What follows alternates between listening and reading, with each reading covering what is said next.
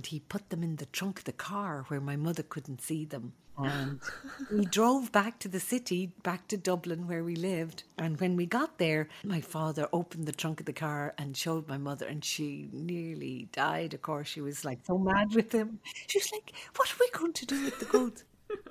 Hello, welcome back to The Bleeding Truth. This is Sally McNally, the Irish midwife. and I'm her daughter, Bridget. So, welcome back. If you are a new listener, Sally is um, a midwife from Ventura, California. And she and I are doing this podcast to bring awareness to women's health around the world and also just to spend more time together and share some of her incredible stories because she has some really wild ones, some really good ones, and some really sad ones as well from all her years in the labor room and just personal stories from around the world. Uh, so last uh, week's episode was a little bit dark, and um, so we're we're going to uh, lift the spirits a little bit here with some happier stories from growing up in Ireland. Yeah, and still listener discretion is advised because sometimes some of Sally's stories can be disturbing to some people. So I'm so sorry about that. also, before we get into the story today. Uh, if you didn't know already, you can ask Sally a question. We'll answer it here on the podcast. All right. So the first question that we have today is from Karina. How and where did you learn to tell stories, Sally? Oh, thank you for that question. That's lovely. Um, well, I I believe most Irish people uh, are storytellers.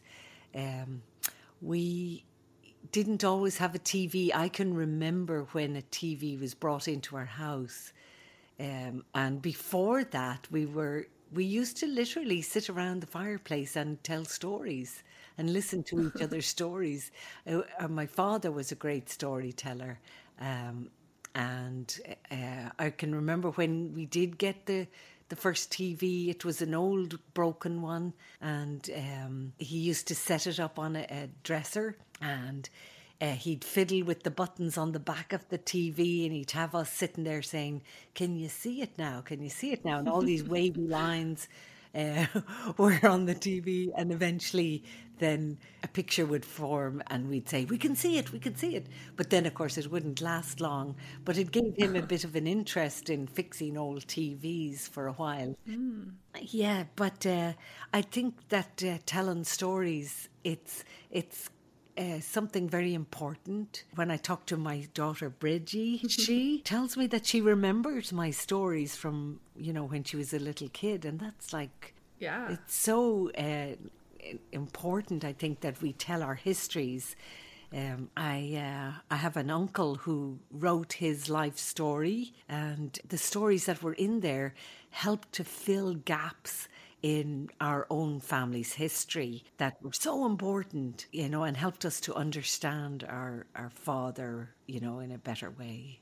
Um, but thinking about the the TV, um, the, when that first TV, it was up on this dresser that had a door on the front of the dresser, and I can remember as a little kid swinging on that door back and forth, back and forth, swinging on it.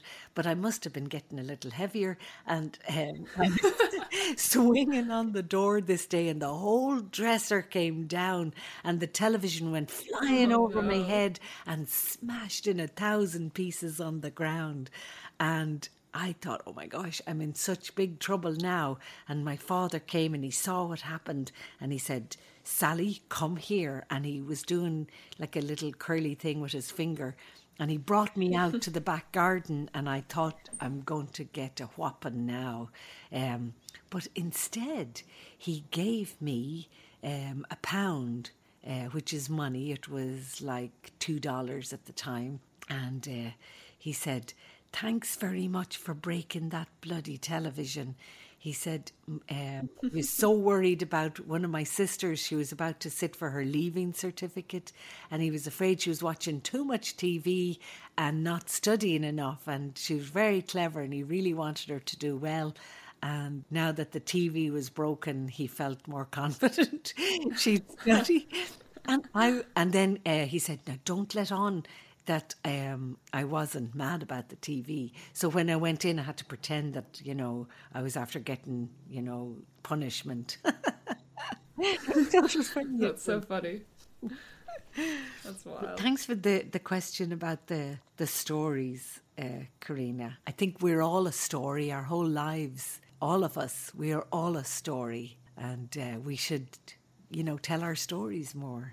Thank you, Karina, for that question. And if anybody else wants to ask Sally a question, either about her stories or midwife, yoga, anything like that, I will make sure to put a link in the description below and you can ask her there and we'll answer it in the next podcast. So I guess that means it is story time. I, I know you, you said I do remember most of your stories. I, I think it's true. You you tell them in such a way that you get so wrapped up into it, and it you know you create that picture in someone's mind, and that's what is the memorable part because I'm imagining you as a little girl in Ireland growing up and you know with with my grandparents you know your yeah. parents and the the five sisters and all of that and i love i love hearing more about it so thanks bridgie I was going to talk about growing up in, in Catholic Ireland at the time, very Catholic. Mm-hmm. And our house was very, very Catholic. Both my parents were Eucharistic ministers. That means that eventually they got to a stage with their religion where they were handing out Holy Communion oh. uh, after Mass, you know, or during the Mass. And also, my father used to lead the rosary at the church and it was on a kind of like a little radio station as well uh, for people who couldn't uh, make it to the church, who were like very sick or, you know, in hospice. Uh, so he would lead the rosary uh, from the church and uh, he was very proud of that. And the rosary was a big deal in our house growing up. We all had rosary beads. I remember I had a pair of rosary beads that um, Pope John Paul gave me when he came to Ireland. I was lucky that he handed me these rosary beads. My uh, parents used to make us kneel down on the floor every night and say the rosary. And it was a long prayer, you know, Hail Mary, Holy Mary, Hail Mary, Holy Mary. And we'd um, do this prayer, and it took like 20 minutes, maybe 15, 20 minutes to get through the whole thing. Um, and we'd be kneeling on the ground, and sometimes we'd kneel over chairs or just kneel there. And uh, I'm sure we looked like, you know, if, if it was over here, we'd look like kind of a cult, I guess, but not really. because I'm sure people still pray like that here as well. And it was very humbling at the end of the day to kneel down and, and pray. But my sister Kathleen was always a great source of um, enjoyment and uh, frivolity and. Uh, she made me laugh so much throughout my life, but I can remember a few times she'd be across the room making faces at me and uh, we'd be Hail Mary, Holy Mary, Hail Mary, Holy Mary.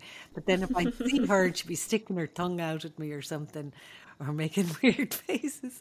And then I'd get caught laughing and get slapped. Uh, but uh, yeah, that was um, our Catholic. Uh, That's really funny, actually. I remember in Ireland when I was little visiting your family. Yeah.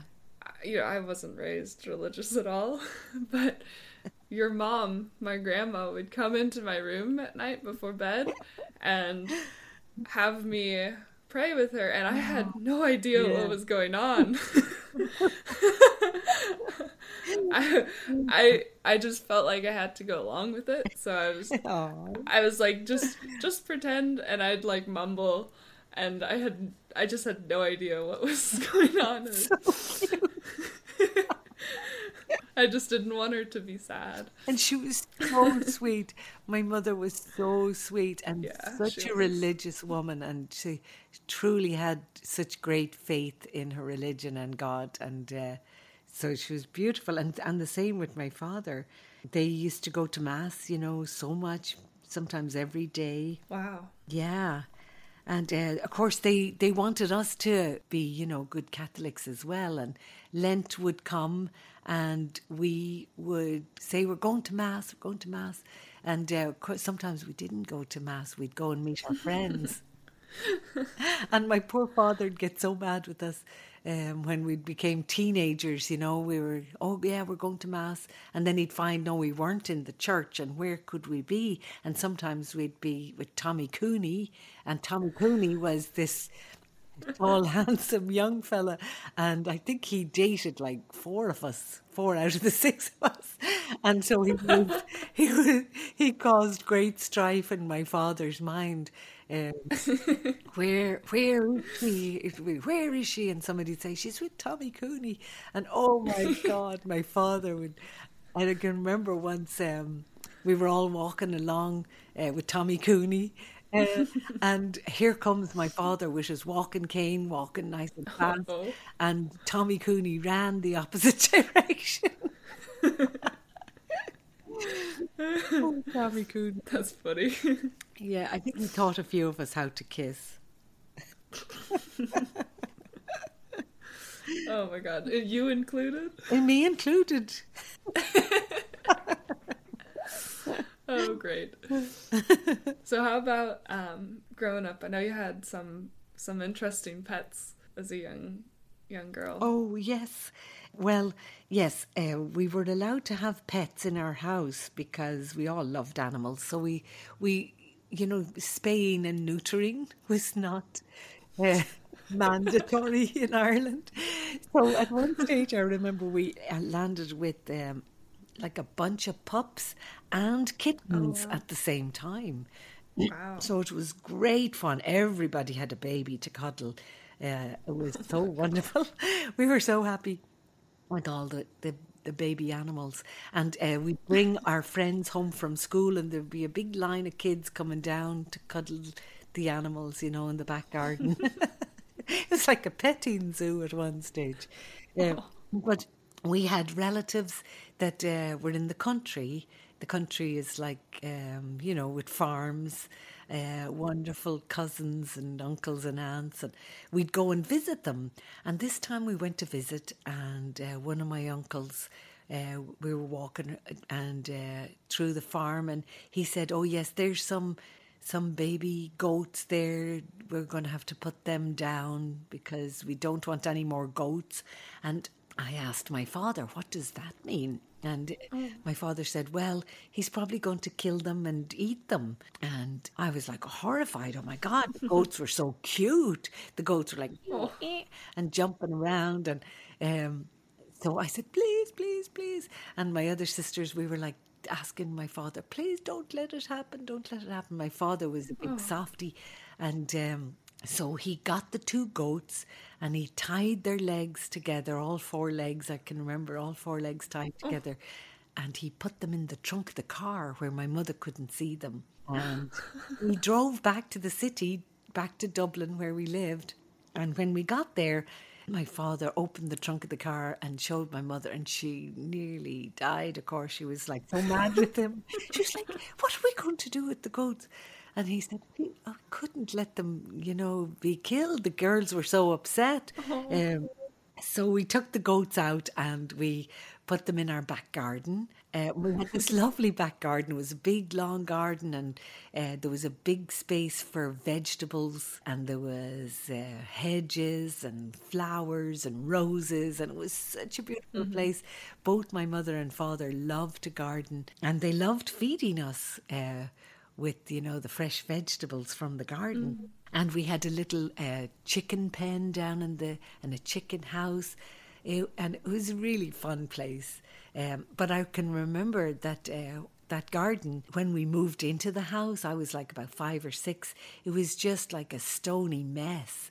And my father built little little sheds that became like little houses. Uh, and he had us all picking all the stones out of the, sto- the so- soil. Uh, we'd go out every weekend, we'd pick the stones out of the soil. Wow. And make a pathway. All those stones became uh, a pathway down the middle of the garden.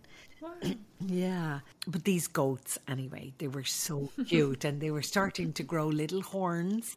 Uh, we And we made leashes for them out of these ropes. And we'd walk our goats down the street just like walking your dog, right? we looked so weird. And some of the kids from Dublin, they'd be like, What kind of a dog's that? And we'd be like, That's a goat.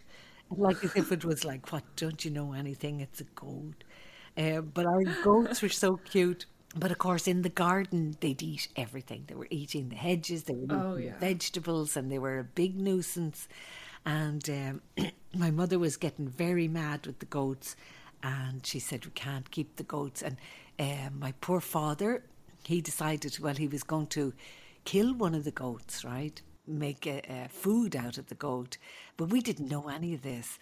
Um, but one day we were uh, sitting down to our dinner and uh, we were like eating this strange meat that I, I never tasted before. And this actually started my uh, being a vegetarian. because I'm eating this meat and it's kind of chewy and it's not really tasty. I wouldn't call it tasty because, you know, we maybe weren't used to cooking goats. My mother was a chef, that was her job, and she was like, she could turn uh, you know anything into a meal. But I remember chewing this and looking around the table, and one of my sisters was like really sad, and she looked like she was crying, and then it dawned on me this isn't right, you know.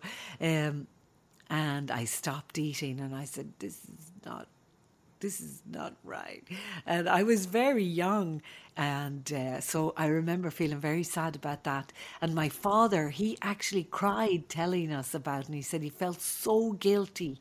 Uh, he said he, he tried to kill the goat with his own hands. And it was really difficult because the goat wouldn't die. and it took him ages to kill the goat. And he said it was the worst thing he ever did. And he just had so much remorse over killing the wee goat. Um, but that was the first goat. And then the second goat, um, of course, it was eating all the wrong things and it got sick. Um, so uh, we did not eat that one, um, but my father tried to make it all right in our heads and in our hearts. And he had the second goat um, stuffed with the, by a taxidermist. Um, and I remembered the story. Um, the taxidermist had to send away to America to get the eyes for the goats because he he uh, had to get special like glass eyes for the goat. but that goat, he was just a little goat, got uh, put on a little grassy patch and stood on our piano for the rest of our days there.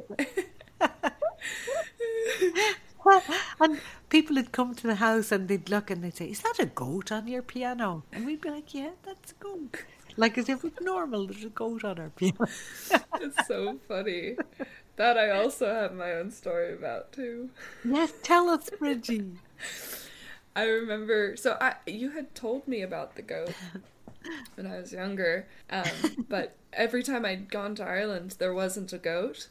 Uh, you know, the stuffed one, we never saw it. But one of the last times I went, someone was like, "Ah, Bridget, you should go clean out the attic and see, you know, what photos and stuff you can find up there." And I was like, "Okay." And I remember climbing up the the ladder to get up into the attic, and it's all dark. You know, the, there's not a whole lot, and you know, I got mostly up there, and I turned on the light, and right in front of me is this goat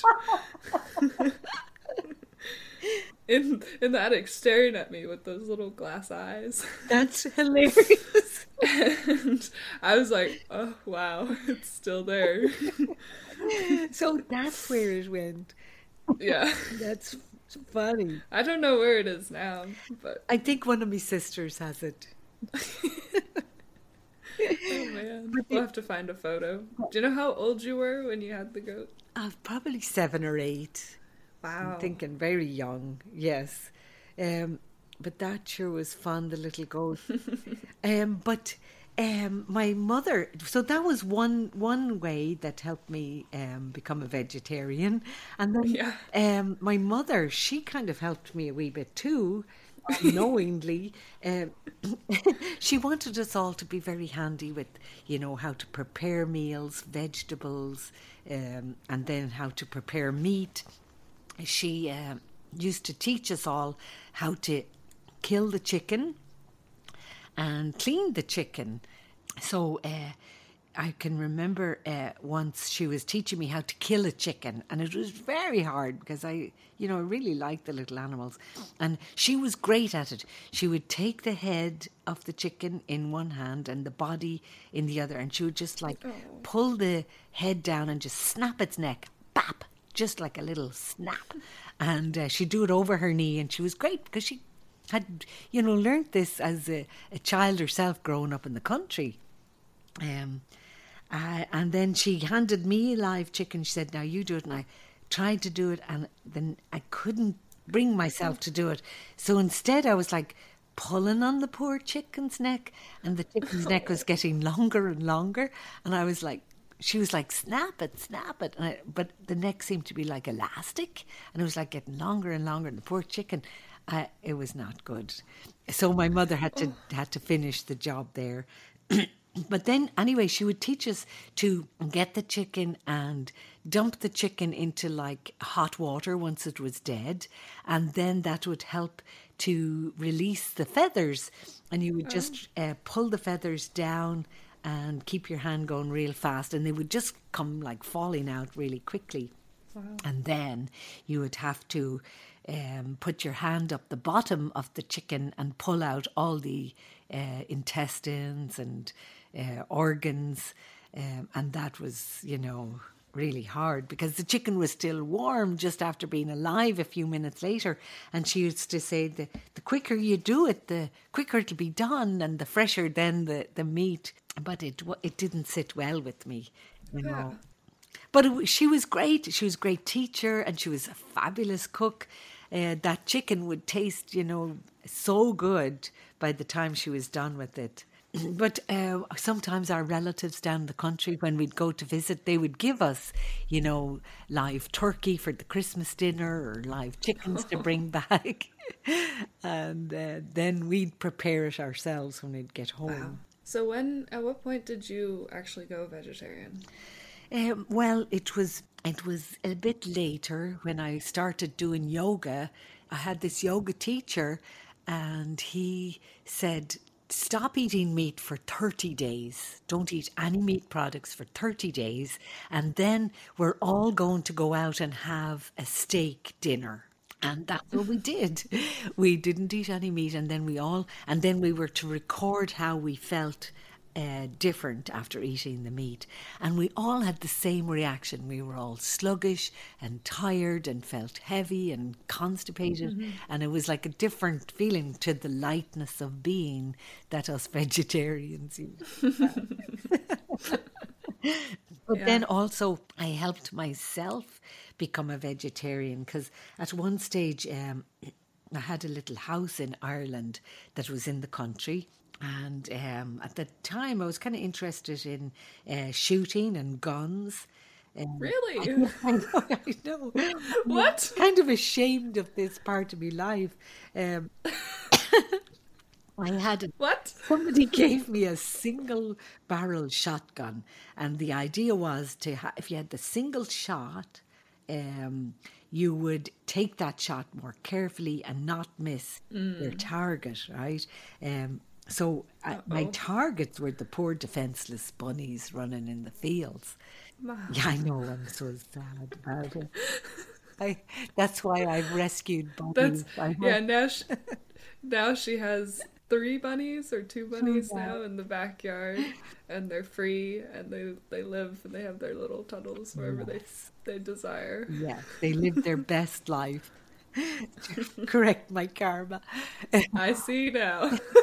I can remember with uh, with my single shot, aiming so carefully, uh, with the intention of killing the small animal, you know, and uh, so I became a pretty good shot, um, and I did kill a few bunnies with that. Mm. Yeah, but I felt bad doing it. I can remember the last one. Um, I can remember he, he looked at me and I looked at him and then I killed him. And that's so mean.